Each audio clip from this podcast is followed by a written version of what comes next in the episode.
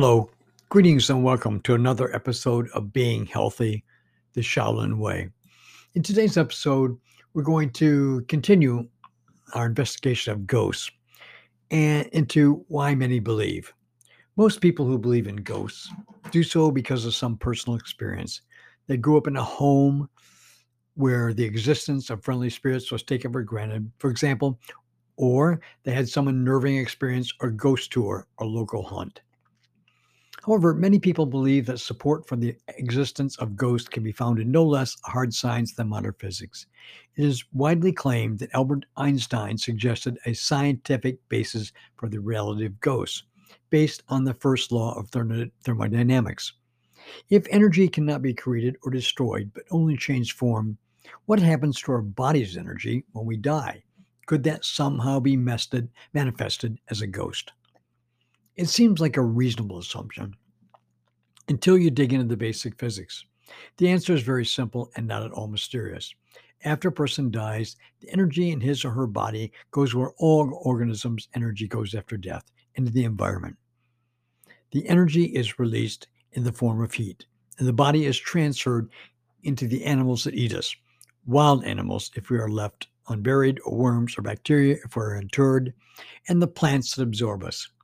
There's no bodily energy that survives death to be detected with popular ghost hunting devices. Now, I'm going to go a little further to give you an example of what happens. After receiving reports of strange goings on in a shopping mall in rural southern England, paranormal enthusiast Hayley Stephens searched its gloomy corridors for clues. Stephens had obtained permission to search the premises after hours in 2006. Her search uncovered no evidence of the paranormal, but just as she had finished up her investigation and was approaching a shop window, a loud bang startled her, startled her, as though someone had struck the gas glass from the outside. The store, however, appeared to be empty. There was little explanation of what had caused the noise. What Stephens did know was that the site was constructed on the ruins of a castle built in the 12th century by Anglo Saxons. Excavations of the surrounding town had found tombstones and burial sites. Though Stephens has considered several possible explanations for that night, we'll never know for sure, she says. Tales of the ostensibly unexplainable, sudden chilling bursts of cold, levitating tables, blinding silhouettes, continue to fascinate and haunt humans in the 21st century. Now, belief in Orthodox religion is on the decline, but beliefs in the supernatural as are popular as ever. More than four out of 10 Americans believe that ghosts or demons exist. According to uh, a 2019 poll by YouGov, and over a, th- a third say that they have felt the presence of a ghost or spirit. Such beliefs are equally popular in Britain, where people are more likely to believe in ghosts than the divine creator. While many scoff at tales of the supernatural, academia has not fully dismissed them. Specialists like Christopher French, a psychologist heading up the Anomalistic Psychology Research Unit at London's Goldsmith University, investigates seemingly paranormal experiences to find the non paranormal explanations behind them.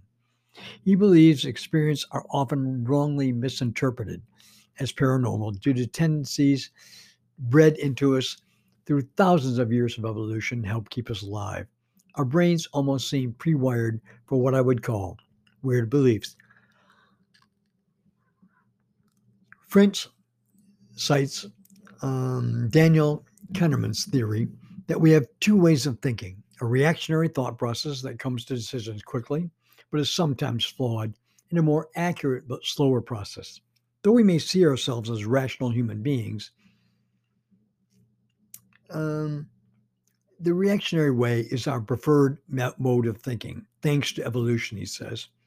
Consider a Stone Age man hearing a rustling in the bushes. He can either immediately assume it's a threat, some kind of predator, or and you can get the hell out of there to survive another day, French explains. Or he can rely on system two, the slower, reliant on evidence kind of approach, and he may end up as lunch. French explains. That way of thinking would have helped humans escape potential predators, but it also means events can be misinterpreted. Tangled up in this uh, tendency are cognitive issues and cognitive biases like patternicity, the tendency to see false connections in unrelated or meaningless data. It could explain why so many people claim that random events are proof of the recently deceased trying to contact them. Now, pareidolia, the tendency to see recognizable patterns of objects in things such as a face and a cloud, is another example. People are predisposed to seeing ghosts and ghouls where there aren't any. Then there is this intentionality bias. We have an underlying bias that when something happens, someone or something made it happen, French says. The bushes are not swaying in the wind, they must be moving due to something more ominous. Now, testing the paranormal, Stephens, once a believer in the paranormal, is now a skeptic. She spends much of her time debunking paranormal theories on her blog, It is a Ghost. Her posts explain how infrared sensors on a camera booth phones bleach figures white and that the alleged baby jumping over a car is actually a moth, or the ghost flying around the table is in fact a fly. Like French, she believes a number of cognitive flaws, meaning ghosts and ghouls, are so often used to explain the otherwise seemingly unexplainable. There is a whole pot of biases and psychological training there for the picking. If you go looking for a ghost, you're probably going to find a ghost, Stephens says. Though everyone may share these biases, there is a psychological profile of an individual who is more likely to report paranormal experiences, says Ciarán O'Keeffe, a parapsychology researcher at Buckinghamshire New University. People with a combination of hypersensitivity to bodily and environmental fluctuations, as well as a tendency to attribute ambiguous information to supernatural forces, are more likely to report paranormal experiences.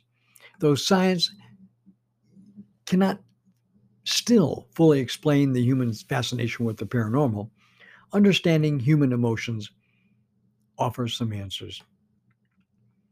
Now, belief in ghosts and spirit seems to be as old as humans, just like our uncomfortable relationship with our own mortality.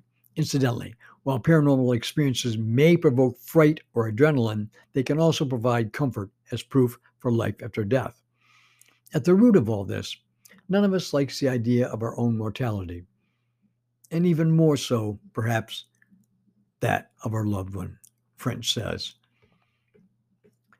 Now, this was uh, um, a reading by Luke Taylor, and he wrote the article Why Your Brain Wants to Believe in Ghosts and the Supernatural. Are there really ghosts? Do ghosts really exist? We're going to explore more our next several episodes. So tune in then for another episode of Being Healthy the Shaolin Way. If you'd like to learn more about the monks of the Shaolin Temple, go to shaolintempleus.org. Or if you'd like to donate to this program, donate to Rick, R I C K, at Ferrell D. Moore, that's F E R R E L D M O O R E dot com. Until the next time, I wish you Namaste.